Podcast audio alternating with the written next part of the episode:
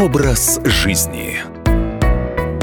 Здравствуйте, в студии Екатерина Шевцова. Сегодня мы поговорим о нетрадиционных видах чая, но очень популярных. Например, иван-чай. Имеет несколько названий. Из-за пуха, который есть в этой траве, его использовали в свое время для набивки подушек. Именно по этой причине в старину он имел название пуховик, а иногда этот чай именовали копорским.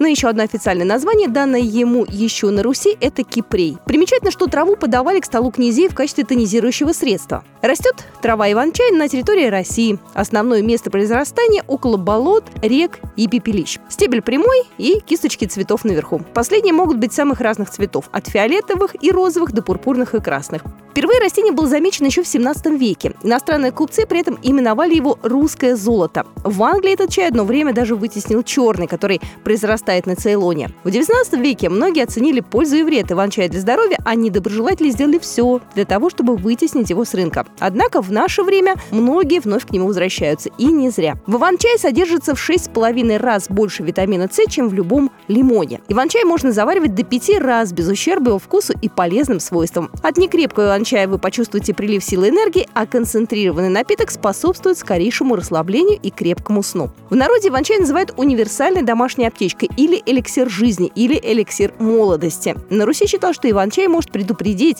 или вылечить 90% всех известных заболеваний того времени.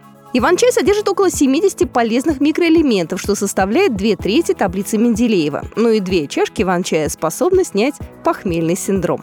Явная польза заключается в том, что в траве содержатся витамины группы В и С, которые тонизируют организм, тем самым насыщая его энергией. Именно из-за этого иван-чай очень популярен среди путешественников. В виде настоев иван-чай применяется при наличии избыточного веса. Трава – своего рода антиоксидант, который выводит токсины из организма. Кроме того, растение имеет сладковатый вкус. Благодаря этому притупляется чувство голода. Благодаря тому, что в состав травы входит много аскорбиновой кислоты, ее с успехом используют как противопростудное и противовирусное средство. Важным моментом употребления чая является то, что этот напиток не следует употреблять с сахаром. Тем, кто любит сладкое, лучше использовать сухофрукты или другие полезные сладости. Важно понимать, что настой, отвар и чай, заваренный в чайнике, имеют разную концентрацию активных веществ. С большой осторожностью нужно относиться к настою и отвару. Детям можно пить чай, но употреблять настой и отвар нужно все-таки после 6 лет. Если вы находитесь в интересном положении, то лучше посоветоваться с врачом, стоит ли пить иван-чай. Кормящим матерям применять его нужно тоже с осторожностью. Ну и если принимать кипрей длительное время, то он может отрицательно повлиять на работу печени, желудка и кишечника. Образ жизни.